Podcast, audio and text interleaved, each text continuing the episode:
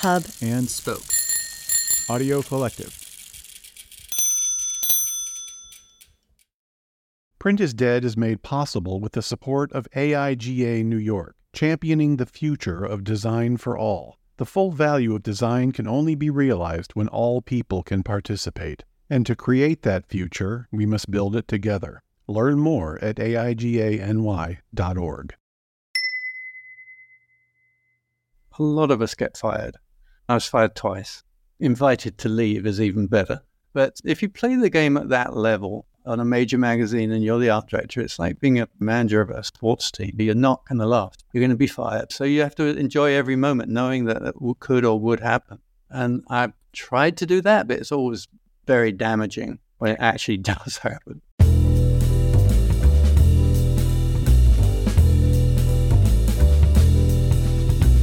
This is Print is Dead, Long Live Print, a podcast about magazines and the people who made and make them. I'm Deborah Bishop. I'm Patrick Mitchell. If you can count yourself among the lucky ones who've met Robert Priest in person, any chance you remember what you were wearing? Well, fear not. He does. According to his business partner, the designer Grace Lee, Priest possesses a near photographic memory of how people present themselves, and those first impressions last a lifetime. To hear him talk, though, it's not at all about being judgy. Priest is just naturally consumed with all things visual. He has been since childhood. He gets it from his mother. To him, design is everything. Priest has dedicated his 50 plus year career to the relentless pursuit of taste, style, and fashion, and it shows. He has led design teams at all of the big magazines GQ, House and Garden, In Style, Newsweek, and Esquire, twice. But there's another side to Robert Priest. He's a huge sports fan, and designing magazines, that's his sport. Indeed, like a head coach, he's hired to win, and the trophies in this case are readership, advertising, circulation, and buzz. And when that's all taken care of, the design awards start to pile up. They certainly have for him. In this episode, we talk to Priest about his early days in London, when he and the Beatles and the Rolling Stones were just getting started about why soccer is the real football, and about the rise and fall of one of the biggest magazine launches in history, Condé Nast Portfolio. We're going to start at the beginning, Robert. If you could just uh, tell us a little bit about growing up in Middlesex. What was it like there growing up in the 50s and 60s? Well, yes. Yes, West London. Uh, it was quite near Heathrow. It was a very quiet, sleepy town, to be quite frank. My father worked for the public sector of the British government in the Ministry of Defence. He came from a working class family in Shepherd's Bush in London. He was in World War II in Italy and Libya. And according to my sister, who's 10 years older than me, he had a pretty bad time. It was just a rough experience leaving a three year old behind, and I think that really affected the rest of his life. Mother was the artistic one. She was essentially a homemaker. She made things, clothes mostly, literally all my clothes except for my grammar school uniform. That lasted until I discovered Carnaby Street. It was a street off Regent Street in central London that kind of celebrated the new kinds of clothes that the 60s were about to explode. So then I went rogue on my mom and just went for that kind of clothing. I was about to go to art school at that point, and it was really great for me. You were making a statement. I was making a statement. Was there a point where you, it was a eureka moment where you were like, oh, I have a special talent? Or was that something that evolved? I felt two things. I felt that I was a leader, even though I was shy. And I felt that I had taste. My mother had taste, and I felt that I had taste. And I have been looking for good taste all my life. Good taste in in almost everything, but mostly the way people look. I'm absolutely fascinated by people's faces. I should have been a portrait painter in the 13th century because I just love faces and the human figure. So that clothes idea was more decorating that human figure. And in those days, that's exactly what it was. And then I went to grammar school and I was a pretty decent student, but I did suffer from a little bit of anxiety, sometimes do less well than I expected to. But I was extremely lucky to have a charismatic art teacher called Elvet Thomas. And he left the school a year before me and moved to a purely art school called Twickenham College of Art. And he asked me to follow him.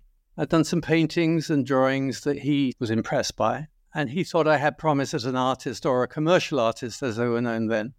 But I was staggered at the quality of painting and drawing at the school and quickly decided to study design. And there was a television graphics designer and illustrator called Bernard Blatch who joined the school and kind of revolutionized the design department while I was there. He had ideas sort of on the level of someone like Christoph Niemann now, not quite as genial as Christoph is, but still really good. And as a result of that, I've sort of always gravitated toward idea based illustration rather than decoration. And there was a sort of exceptional student there called Colin Fulcher, who went on to become Barney Bubbles. You know about Barney Bubbles? Uh, he was an amazing designer in the 60s and created this underground newspaper called Oz, which was sort of a psychedelic looking, really interestingly printed, and you've never seen anything like that before. And it was very influential. It sort of changed everybody's point of view about print, quite honestly. And Barney also went on to design Elvis Costello's albums, My Aim is True and This Year's Model, and Joe Jackson's Look Sharp. Oh, yeah. Do you remember that? With Yes, the I do. pointed shoes on. Well, actually, that one was actually shot in my house by Brian Griffin. I'd moved to Toronto sometime later, but he rented my house, Brian did, and shot the album cover there. Going back to childhood, what was the first magazine that you actually remember where it actually got you thinking about what a magazine was and if it interested you at all? Well, as a young child, I used to be influenced by football magazines, and that was a bit of the influence that made me start 8 by 8 But after that, I would say the great Esquire period. I mean, I wasn't a real kid, I was a teen, but those George Lois covers were working in England as much as they worked here, and so so staggeringly different from everything else you saw. I, I don't think the inside was designed that well as a piece of design. Some of the art was good. But yes, that was a massive influence on me. I mean, God, you were essentially in the room where it happened. You were a contemporary of the Beatles and the Rolling mm-hmm. Stones and everything that was going on in London in the 60s. I was. How did that affect your life? Well, there was a certain part of my life. Twickenham was very near Richmond. And in 1963, I used to go to see the Rolling Stones before they'd made a record every week on Sunday night from June to September of that year. So 20 or 30 times. They hadn't written any songs yet. They were just playing Bo Diddley and Muddy Waters music. And you're standing right next to them because the stage is about a foot high and there's 300 people in a very low ceilinged room. I was a Stones person and not a Beatles person. Although love the Beatles, I just Stones just had this energy. You're either one or the other. You are really, yeah. You've always been an immaculate dresser, Robert, and obviously interested in style. So, did you look like the Rolling Stones? I would love to I see a did. picture. Yeah, I did. How much velvet did you wear?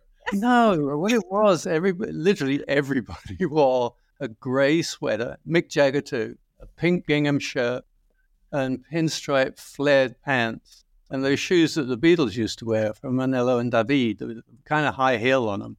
Yeah, I was exactly that person, embarrassingly enough. And did you have a Beatle cut or your No, hair? My mum made me a Beatle jacket once, those ones that button up to the top. But my hair never did that. It all sort of went, it's gone now, but it always just swing to one side. It just didn't look like Paul McCartney at all. Very Oh, disappointing. that's all, but that's always good when it has a little movement. But Carnaby Street, is that what established your fascination with fashion and style? Yes, uh, very much so. And there was King's Road in Chelsea that started a number of shops selling things handmade or just very different from anything anybody was wearing. I had friends, Pat Booth and James Wedge, who were a couple, and he did some work for me. But we became very good friends. They actually made the frock that Mick Jagger wore on the Hyde Park concert a couple of days after Brian Jones died.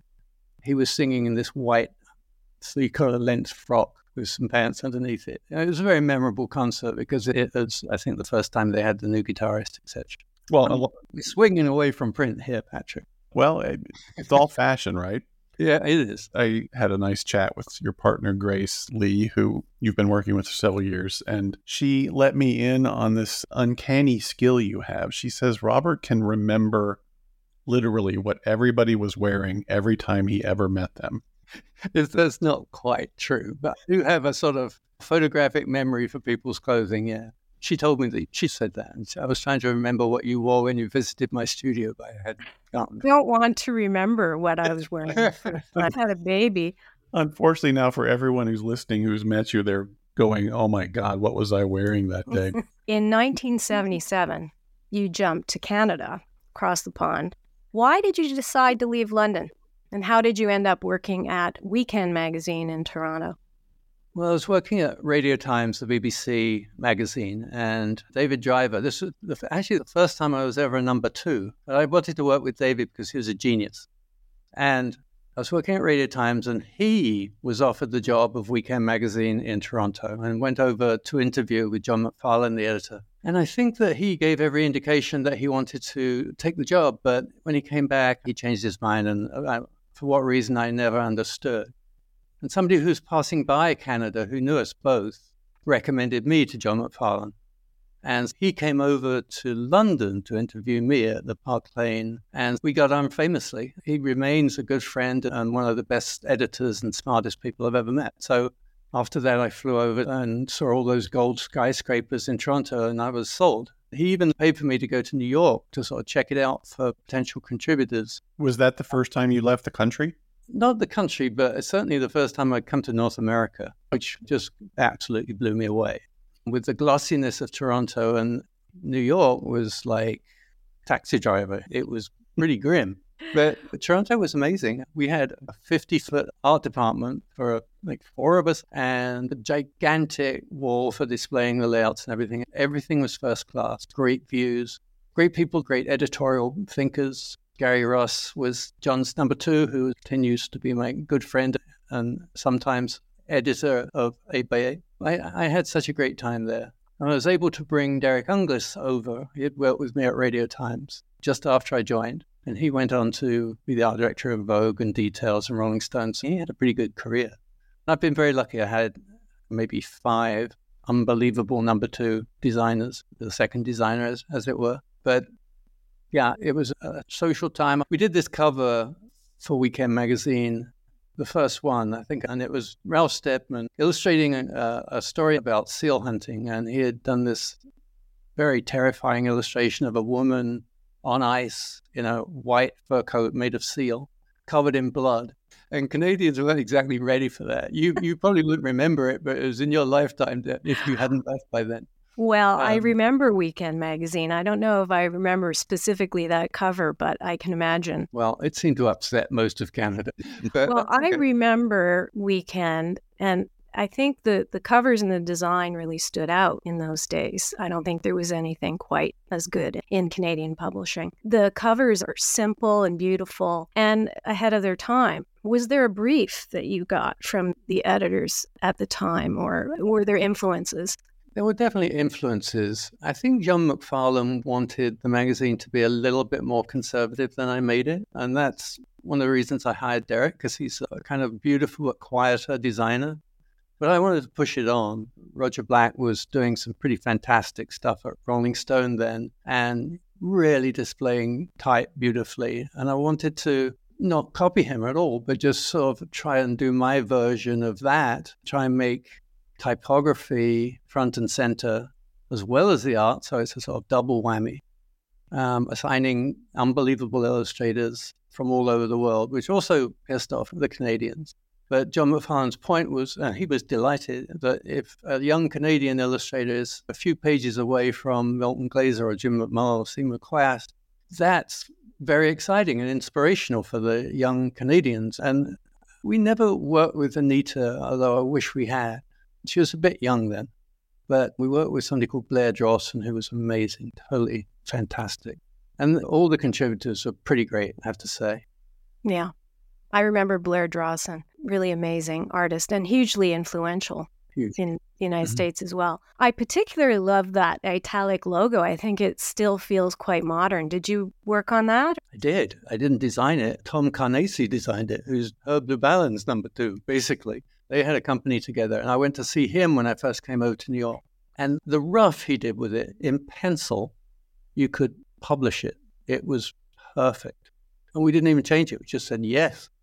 It was so good. It's right back in style. It's beautiful. Yeah. From my research, it looks like it was a newspaper supplement. Yes. A supplement that went to 50 newspapers across Canada. In Toronto, it's the Globe and Mail.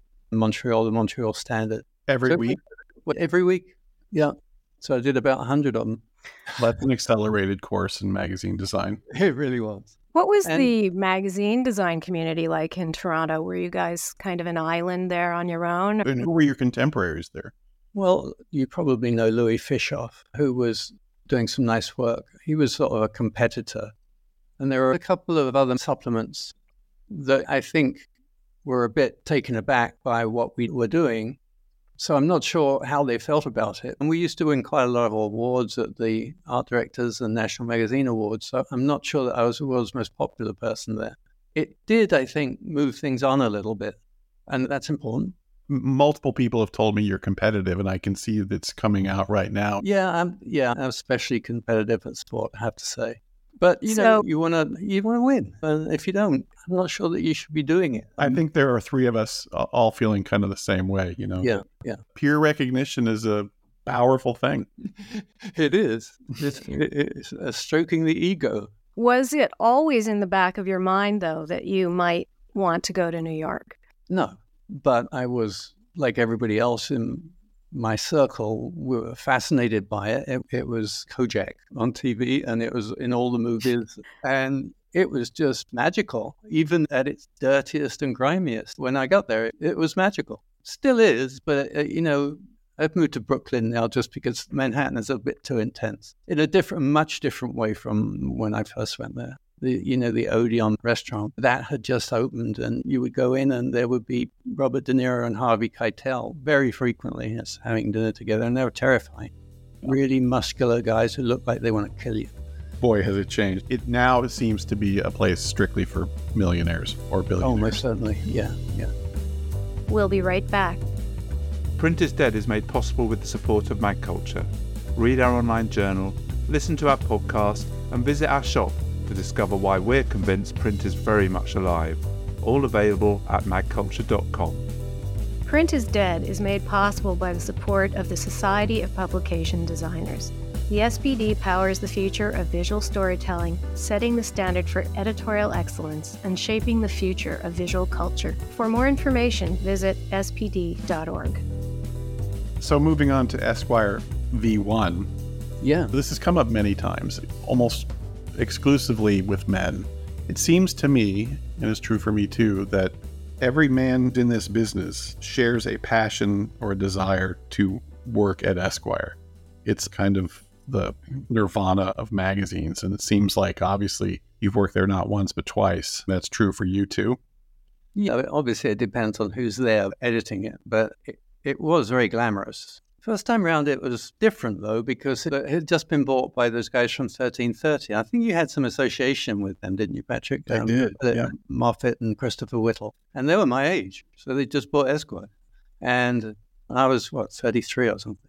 And Walter Bernard sort of orchestrated the move down for me and asked me to come and meet Philip. And I liked him. He was really honest and straightforward.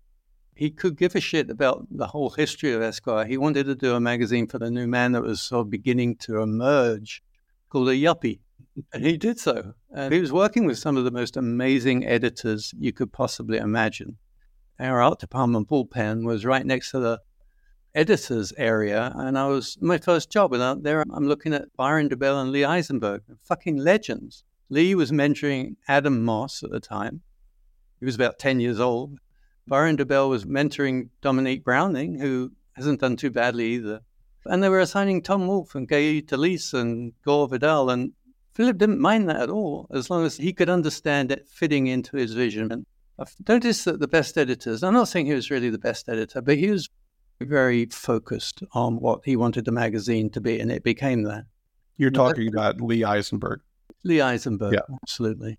Genius guy. David Granger told us that he felt like Esquire under Philip Moffitt, which was also when you were there, was maybe the best era of Esquire ever. Oh, that's bizarre. I mean, I would say uh, Harold Hayes or Arnold Gingrich, but okay. I mean, His own as well, but in the same way that you credit George Lois at Esquire for getting you into this, you did the same for me. I first learned of Esquire and you when I started buying it when I was in college. I think you were there. And I would say you were the reason I pursued my career in magazine design. But the ones I remember, and tell me if this was you or I know your number two, April Silver, ended up taking over at some point. But the things I remember most were the series of 50th anniversary issues that you guys did. Was that while you were there? Yeah, the first one was my last issue. The big gold one? And the gold one was the one April did. April was just, again, I was talking about number two. She was fantastic. And I inherited her, I didn't hire her. And she was a brilliant designer, but also designed herself. She would, she would just wear the most beautiful clothes every day. Also had Stephen Doyle working for me. I inherited him too. And he's a really funny guy, kind of insubordinate in a good way, if that's possible. He had great ideas, shared my enthusiasm for David Byrne at Talking Heads. So we parted a lot in each other's apartment, but it was a very nice mood there. It just couldn't be better to have that as my first job in New York because I was a bit isolated, I didn't really know what to do. So the work really consumed me. Well, it was also at a time I've been doing a lot of research of 60s and 70s magazines, and these magazines that we remember from that era so fondly and lovingly. As you were saying earlier, the covers were one thing, but the insides were not super thought out. I'm sure for a million reasons and limitations and realities, but your Esquire back in the 80s really seemed cover to cover to be so carefully designed and thought out. And it appeared to me that April just continued the work you had been doing. So it lasted a long time. It was just really something. It I, as I said, April was really a very special person. Yeah, and we had a look, and we also had a, a, a certain kind of illustration we assigned and a certain kind of photography we assigned. For photography, it was more like trying to do an album cover, making it a bit more mysterious, less straightforward, and the illustrations just a little exactly darker, but just really thoughtful. And people were illustrating fiction, which is always fun. But there was several other things. I was also influenced by Jean Paul Goude's Esquire, actually, the guy who did all those Grace Jones photographs. He worked with us, actually, and he made a difference. His work was just very spectacular, and I think probably continues to be over in Paris but yeah, uh, it was a great time. And uh, I was so disappointed when April left the business. She was in the running for New York Woman with Betsy Carter, who was a very good friend of her. But for some reason, they took Fabien Baron, which, I mean, you can understand, but it was kind of odd. I thought she was going to just walk into that and make that magazine her own, and then she would have her own reputation, as it were. You know, it's not often that a designer from Canada gets a huge opportunity to move to New York. Someone must have really seen the great job that you were working on at Weekend. Do you remember getting that call? What was that well, like? I remember talking to Walter Bernard about it and then to Philip Moffitt about it. I, I had no phone call other than Walter's, and he just said, Come down. And what am I going to do? Yeah, that was obviously amazingly exciting and I think disappointing to have to leave such good friends, but if you're off at Esquire, what can you do? What did art directors get paid in those days? Oh, that's a really good question. I think I got 30,000 when I went to Canada. And I think when I came down, it moved to about 50,000, which is pretty good then. Interesting. So we pretty much know what the brief was at Esquire. Well, it, what was the brief? They wouldn't have hired me if they weren't expecting some different kinds of typography. So something unusual, something with its own identity that's really strong but can relate to these 30 something yuppies that were emerging. And part of it was to do with New York getting cleaned up a little bit. And I think there was sort of more ambition. We did a piece on Joe Biden actually when I was there. Well, we're talking the Reagan years, so yeah, yeah, yeah, that was interesting. But no, it was a very straightforward brief actually. Um, we bent it as much as we could, and we were allowed to do that. Were you explicitly asked to do a redesign? Oh, yeah, because it was Clay Felker's magazine and it was a bi weekly at that point. So we took it back to being a monthly and you kind of had to do a different look because it was a more permanent, not exactly a coffee table magazine, but it was just a more permanent feel to it rather than the sort of, and I'm, this is not an insult, but the sort of more dispensable two week cadence I had a nice conversation with Bob Newman the other day, and he took me back to those days. And we both agreed that you were hugely influential to both of us, and, and I'm sure a bunch of others. But he pointed out something that seems insignificant now, but knowing how editors and designers related back then, it was very contentious, pretty much universally. He wanted to give you credit for inventing the opening spread that did not have text on it. Oh, yeah. Well, in two ways. One, that the story began on the following spread, but also that, and other people have said this too, that prior to when you came along, people were much less respectful of illustration and photography and would slap type all over them. But you created that balance of letting the art do its thing and doing something typographically on the opposite spread, which again seems so common now, but was just revolutionary at the time. Well, I didn't realize that that was me. But yeah, it was something that I still have battles about. I've managed to persuade a lot of editors over the years that's a good way of creating a, a real look rather than have to start a story on the opening spread. I think Fred and you, Deb, did amazing work with that as a sort of model. So, yeah, it's absolutely what I wanted to do. And wherever I go or whatever magazine I design, I'm always encouraging that. Doesn't always work, but I would say I, I got an 80% record on that one. Made it much easier for the rest of us. Well, good of you. As say. I recall, you have a great skill for recognizing talent in designers, obviously, but also in illustrators and photographers. Do you have a formula for making good commissions? How do you get inspired? It's a really good question, Deb. Mostly, I like to give as much freedom as I can there's been a movement over the last 15 years of basically illustrators being told via the editor, but not by the editor, that this is what we want the illustration to look like. And that's really disappointing for me. I think the art directors have to sort of stick up for themselves and say, well, no, we can come up with a better idea than that. Or this illustrator can come up with a better idea than that. And the compromise, uh, the early compromise was, okay, let's do the editor's idea and then let's do another sketch that is our idea. And inevitably, we were able to persuade the editors to go with our idea once they saw it. So, yeah, I, I mean, that's not across the board, but there's a lot of illustration that is dire because of that sort of dictatorship that can be prevalent in American magazines sometimes. Mm-hmm. I agree. You designed Esquire under three different logos. I was uh, on the Esquire cover archive. The one you inherited in 1979 was a real dog. It was. Who do we have to blame for that? I'm not even sure I know, and I wouldn't tell you if I did, but it was awful. But that was Clay Felker's Esquire. Yeah. But the new slash retro logo, which appeared in 93, was kind of groundbreaking in that not a lot of magazines were looking back as Esquire did. But I will say the logo that you created, that first sort of script logo after the Felker, boy, do I like that. I really want it to come back. Can you talk about how that was created and who you worked with? Well, we worked with Tom Carnase again because, as Deb said, the Weekend Magazine logo was so beautiful. And so he did it. And it was just a little twist on the classic, but enough of a twist to have its own personality. And again, drawn in pencil. You just you couldn't believe that that's possible with Tom Carnase's work, and it, it, was such an honor to work with him. One of the great typographers, along with Herb Lubalin, and his partner. Who gets to do that? and what was the response when well, it appeared? Everybody loved it because although it was memorable from previous times, it was new. It's still fairly fresh. And everybody's tweaked it a little bit during the last 30 years or whatever it is. And that's how it is. Everybody wants to have their own tweak. Fair enough.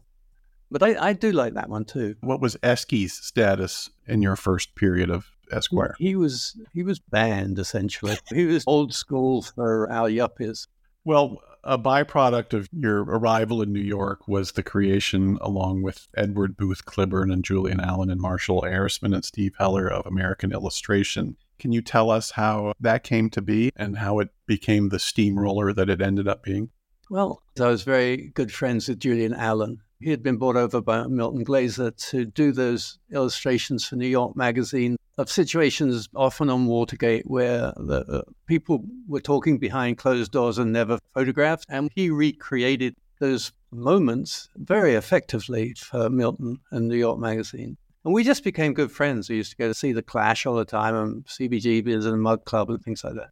And my friendship with Julian led to us talking to Edward Booth Clibborn, who we knew from London, who ran D&AD, the Designers and Art Directors Association, and European Illustration from London, and asked him to come over. And we suggested, let's do an American illustration version of that European illustration. And we got together with Marshall and Steve Heller and Sue actually, and we put it together. And the really sad thing is that I've been to nearly every party that they've thrown since 1982. There's a passionate leader, Mark Heflin, I think we all know, and he's a wonderful guy who's kept it going and developed it. And I just really think he's moved it on beautifully. It's such a joy when I look at illustrators' sites and see them highlighting their work that got into American illustration. It just feels really good. Your work at Esquire led to several other high profile positions at Newsweek, us Magazine, GQ, House and Garden, and even a second tour at Esquire. We worked together on the relaunch of House and Garden. Can you talk about that? It was kind of a big deal at the time. House and Garden was coming back from the dead. It was, and I think it was the time that James Truman had taken over from Alexander Liberman. The best thing about it for me, apart from just having the pleasure of working with you every day, was the incubation period at the beginning where we just talked about it. We did this at Portfolio 2 later, but the idea of having a year to just think about what a magazine should be. And there was an all star cast. Dominique Browning was the editor, who I'd worked with at Esquire. Cece Slesson was number two from the New York Times. And Lora Zarubin was the food editor, who was brilliant. David Carey was the publisher. I mean, it was a pretty talented bunch. and it's as I said, the uh, idea of having that amount of time to think it through and think out how the photography should look and how the magazine should look. I'm not sure whether you were part of that, Deb, that incubation period. I had trouble getting you away from Fred. Yeah. I remember it being a very long time, but I, I probably wasn't part of the very early part. I remember exactly. going to Dominique Browning's place in Rhode Island. Oh, that, yeah, that, was part of it. That was it? That was the incubation? Yeah. Oh, okay. yeah, that was part of it and I slept in a hotel or a house with a ghost in it. I've never seen a ghost before. So that was something from the past. I've forgotten about that.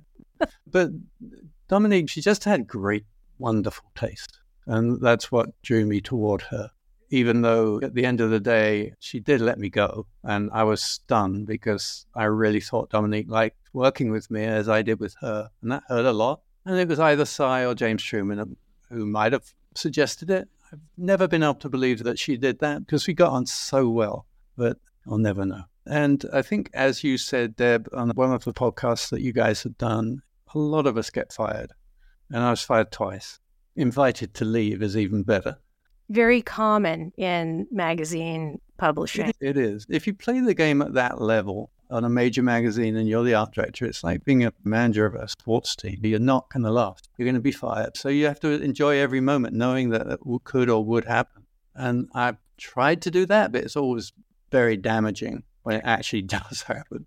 Pretty shocked and amazed at how much time they actually gave us to redesign House and Garden. I'm not actually sure it was a great thing. How do you feel about that? Well, it was a great thing for me because I was able to work under no pressure with people who are extremely talented. So, what's the downside? They're paying you the same amount, and you expected to come up with something special. And in a way, we did. Uh, certainly, that first cover, that gold first cover that Elam Rubin shot with Jeffrey Miller styling it, was really wonderful.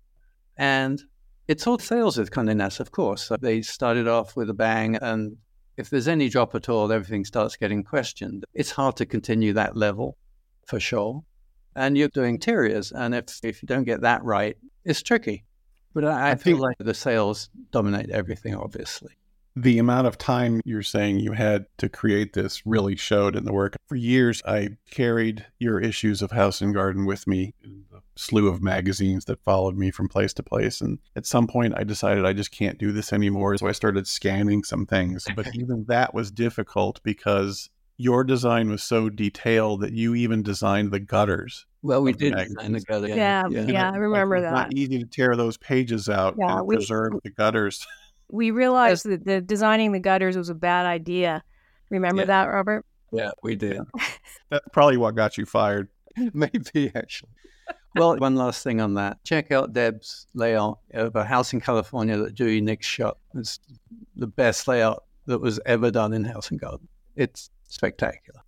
Speaking of bad endings, in our episode 24, Steve Heller and Bob Ciano were joking about the way art directors and editors got fired. They said it was a sport back in the 70s, 80s, and 90s. Bob told a story of getting fired, a new editor getting hired, him getting rehired, and then him getting fired, and then the new editor getting fired. Yeah. All kind of the sequence of things.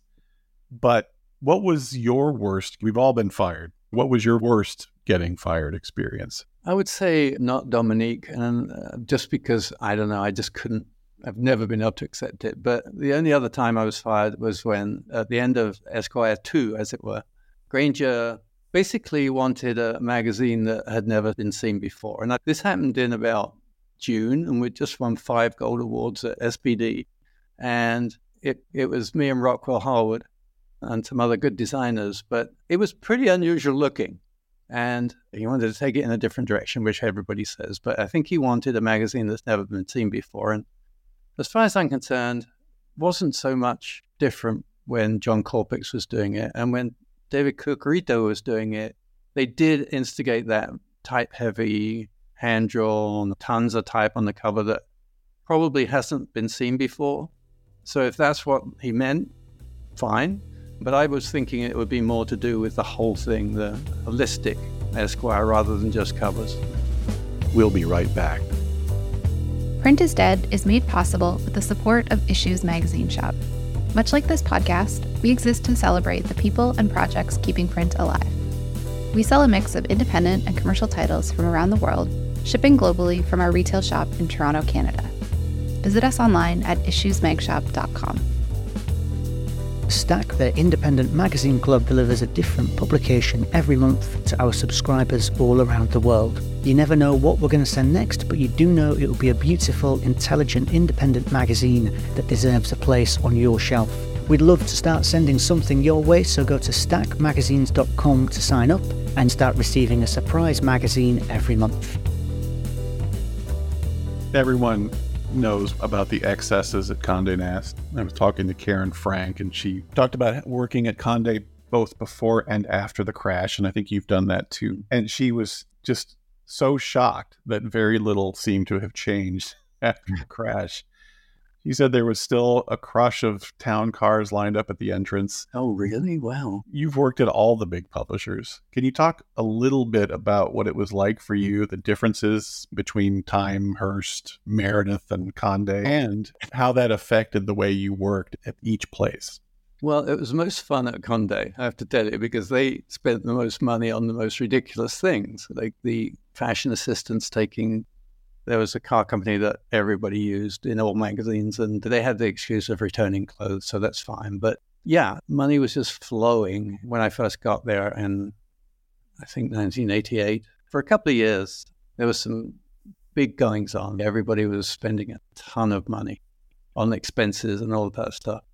There was one art director who I will not name who had dinner in the Odeon every night and claimed it, which is pretty good.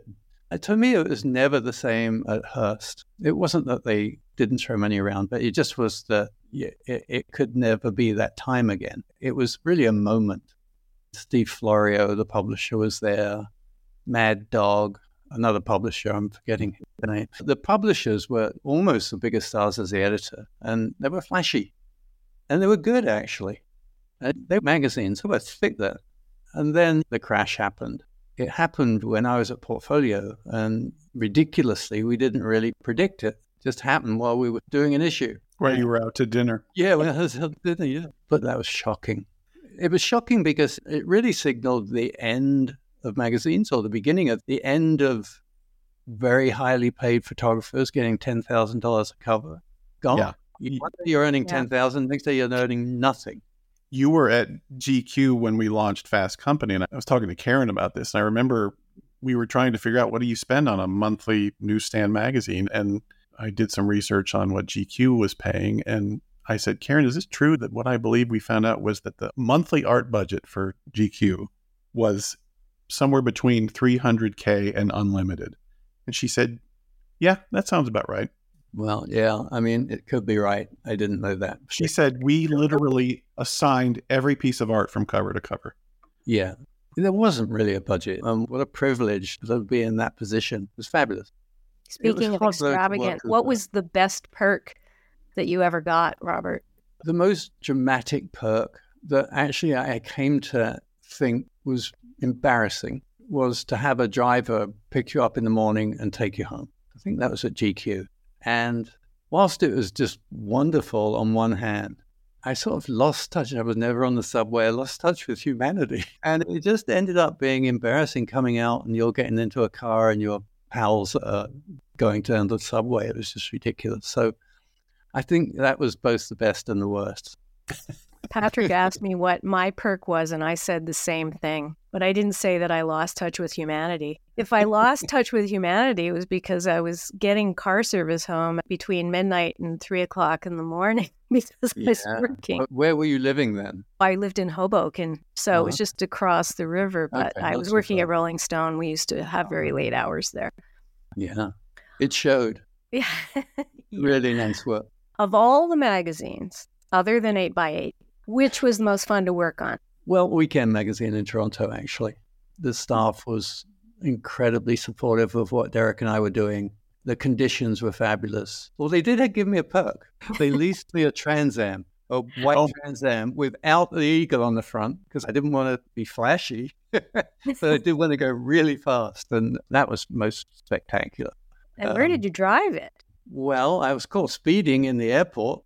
I mean, you just had to touch the pedal and you were going 60, 70, 80 yeah. miles an hour. So I was a bit careful. Not always that careful, but I've learned a big lesson about cars at that point. Everybody has their Art Cooper stories. We've gotten them in previous episodes. And I heard that was a difficult relationship for you. Do you have an Art Cooper story? I have an Art Cooper memory of the three martini and a bottle of wine lunches at the Four Seasons. When I say frequently, I mean very frequently.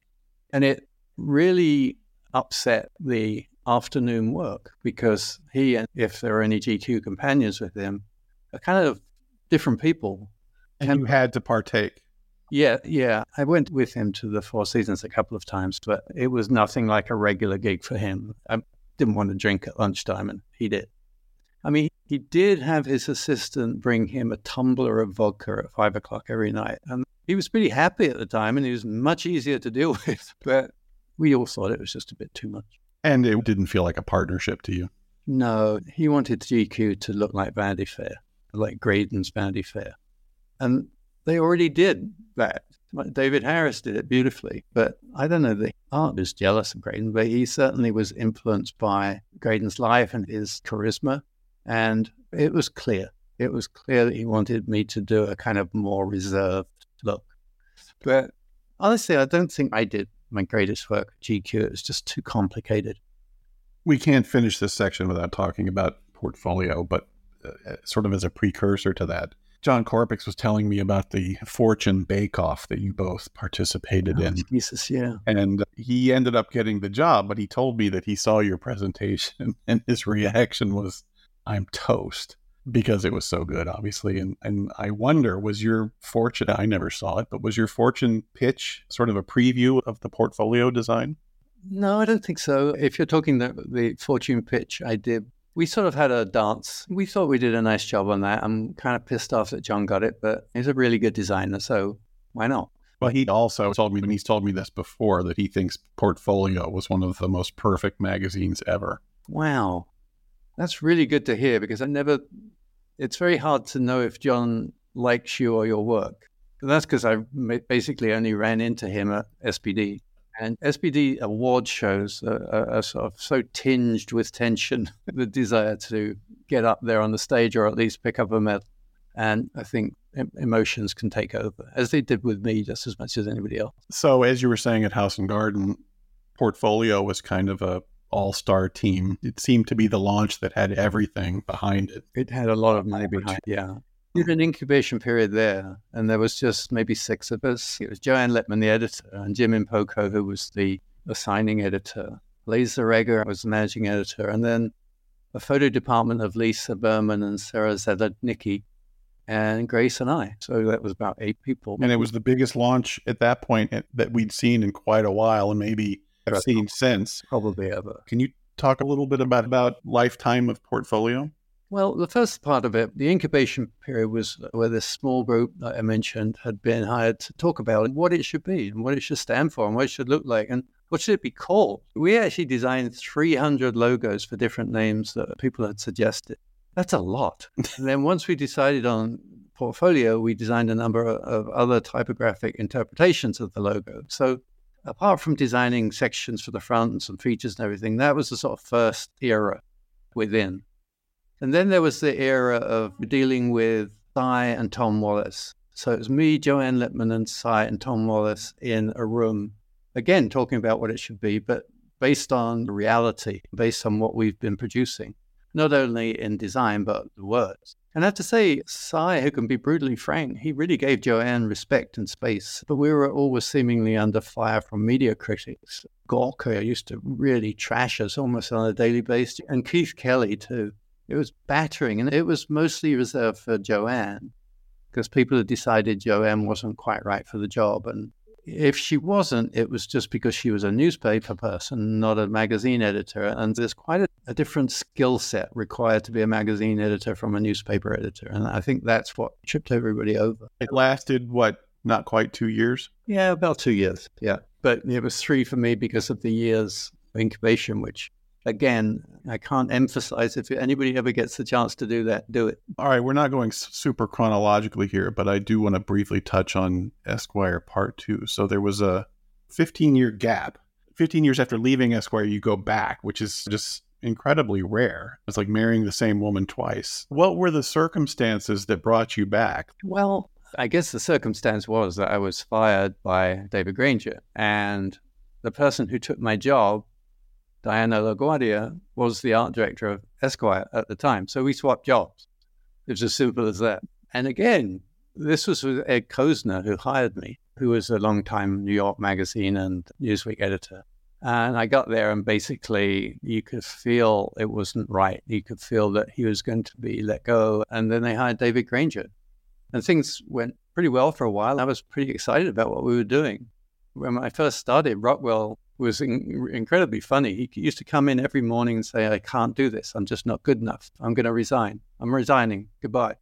And honestly, every day for the first month I was there, and of course, he was brilliant.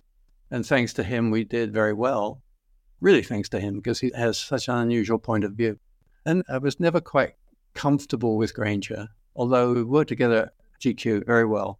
And it's just one of those things, just didn't work out. But th- there was no decision made about, oh, should I or should not go back. It was Esquire. And there's always an opportunity there to do something special.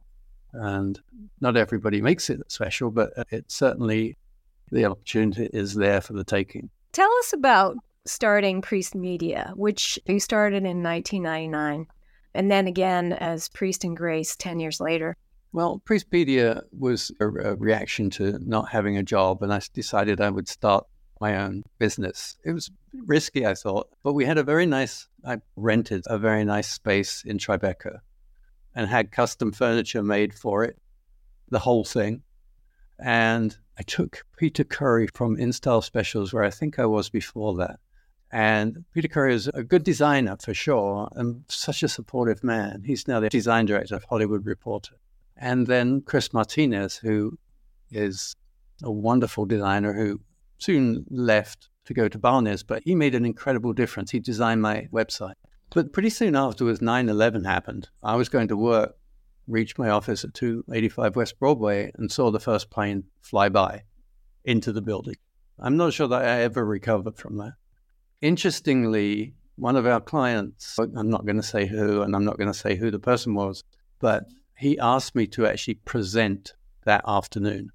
We, uh, we'd done a redesign for a magazine and they wanted to see it that afternoon, which just blew my mind. But it was a struggle to get work in the beginning for sure, but we certainly tried very hard. It's really just me finding the work or the phone would ring, basically.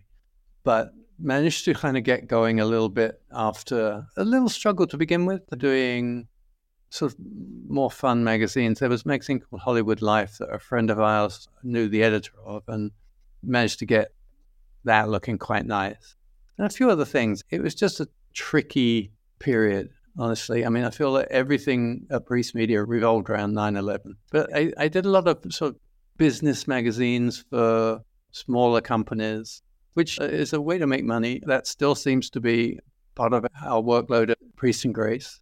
And Grace was a completely different proposition because for the first time I had a partner and I couldn't believe what a relief that was. So you can share the responsibility. On your own, it's pretty tricky, no matter how well known you might be.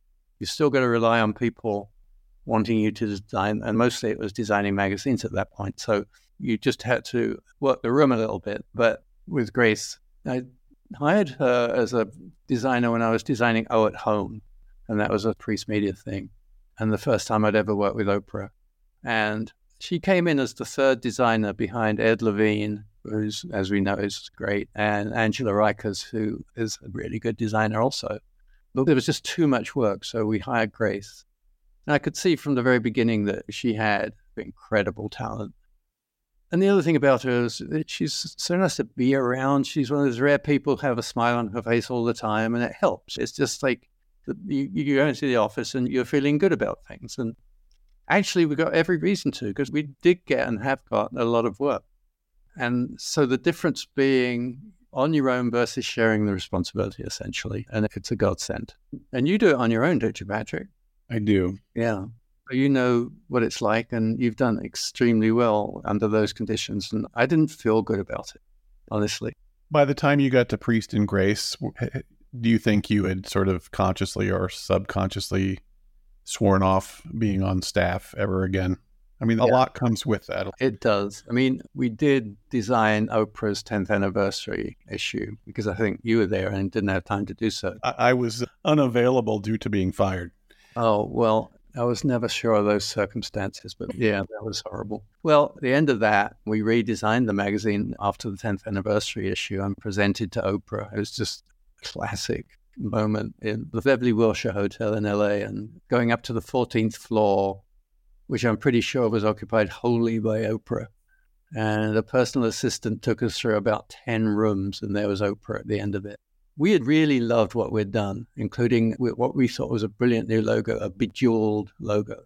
And you were working with Susan Casey. Yeah, and she was great. The absolute greatest thing about her is that she was previously an art director Outside and Sports Illustrated for Kids. So she understood how art people should be treated or could be treated if you wanted to get the best out of them.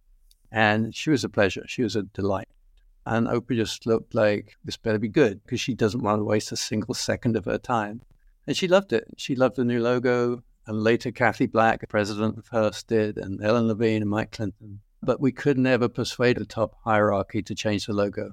So I was really disappointed by that. Yeah, we did her first iPad with all those bells and whistles that used to be on that kind of platform. But it was a pleasure working with Susan, that's for sure.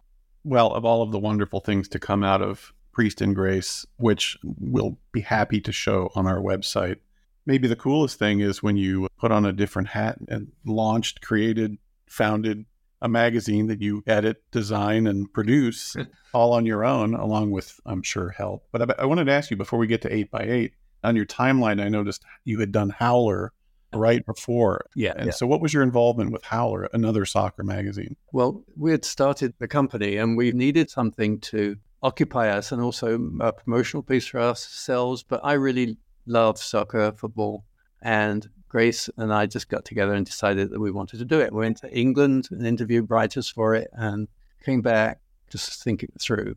But we found a person who was an intern at Condé Nast Portfolio, actually and he had a friend, and they were thinking of starting a magazine. So we combined forces uh, with them controlling the edit and us the visual side.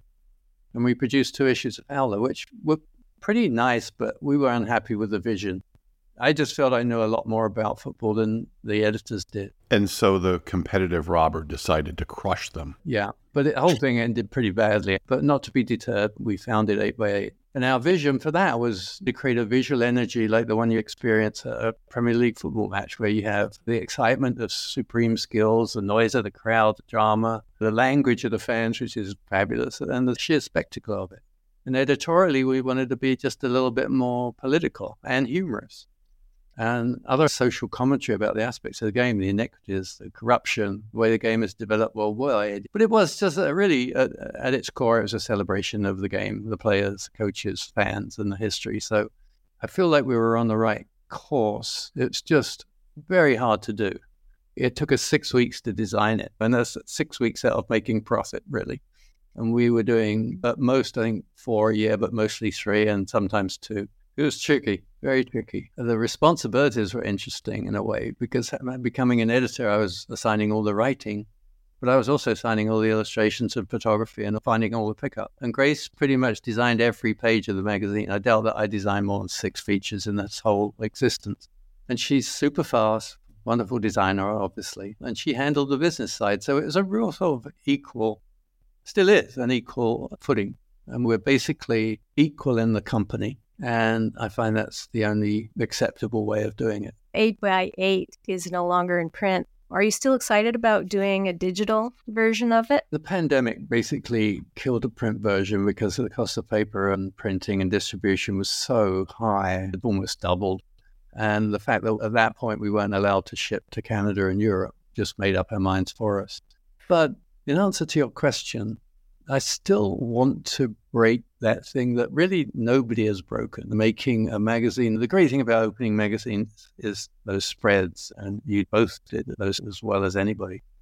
Those moments haven't really happened digitally for me, but I still feel that there's a way of doing it. And one of the things we've run into is templating, you know, to do things and get them out quickly. Everything's going to be on a template.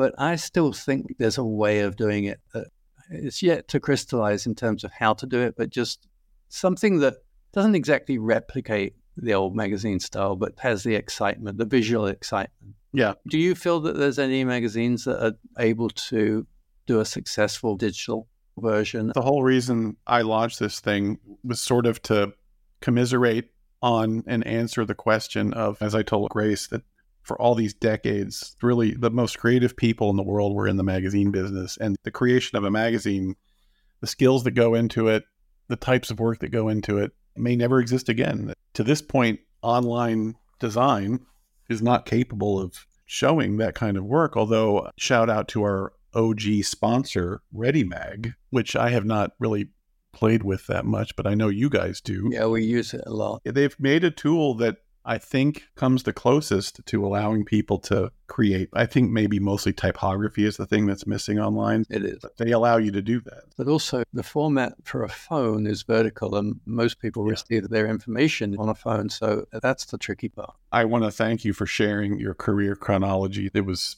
jaw dropping. I actually had to print it out because it was too long to scroll. But just looking at the volume of jobs and clients and different kinds of work and doing the math in my head, I'm guessing you're about 106. I am. I just turned, had the birthday on Monday, 106 uh, years old. But seriously, what is your plan moving forward? Are you the type that's going to die while exporting a PDF for a client? Sadly, I am. Uh, that's a horrible way of putting it. But yeah, I don't really want to retire. I still feel quite young. Sorry, actually. Robert. That that yeah, was not my question. Well, eh, there's a genuine thought behind that, and I agree. In this podcast, we've been talking to people from every generation of magazine design, but I think it's true for all people in our profession. I'm probably speaking for Deb too. This work is too much fun to stop. I assume you feel the same way. Yeah, I, I do. I mean, would you rather be golfing? No, absolutely not. I would prefer to be working because that's going to keep your mind more stimulated. But, you know, Paul McCartney is over 80, so is Mick Jagger. So why would anybody stop working? Exactly. Keep I going, Robert. So, our tradition at the end of our episodes is to ask the print is dead billion dollar question. And that is that a very rich person, Laurene Powell Jobs, Jeff Bezos, has an offer that you can't refuse. They want to give you a blank check with one caveat. You have to use it to create and launch a print magazine. What would you do?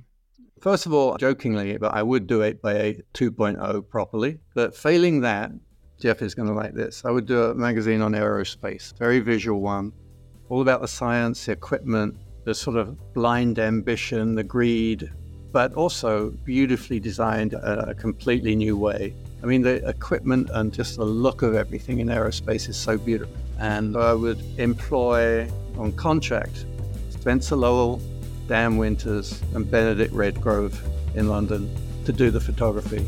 And it would be like a coffee table book. It would be thick with information about the science and everything. For more information on Robert Priest, visit priestandgrace.com or at priestandgrace on Instagram. If you'd like to connect more deeply with our guests, be sure to visit our website where we have complete transcripts of all our interviews, along with portfolios, archival photos, links, and other great information. Visit longliveprint.co slash interviews for more. In other news, we've got swag. Yep, you can get Print is Dead merch on our site at longliveprint.co slash shop. All purchases go directly to supporting the podcast.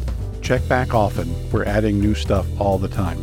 And finally, make sure you subscribe to our newsletter by using the form on our homepage. It's the best way to stay up to date on all of the Print is Dead news and to receive advance notice on the latest episodes. Print is Dead, Long Live Print is a member of the Hub and Spoke Audio Collective, a nonprofit association of audio storytellers dedicated to promoting and sustaining high quality independent podcasting, including Open Source, the world's first podcast.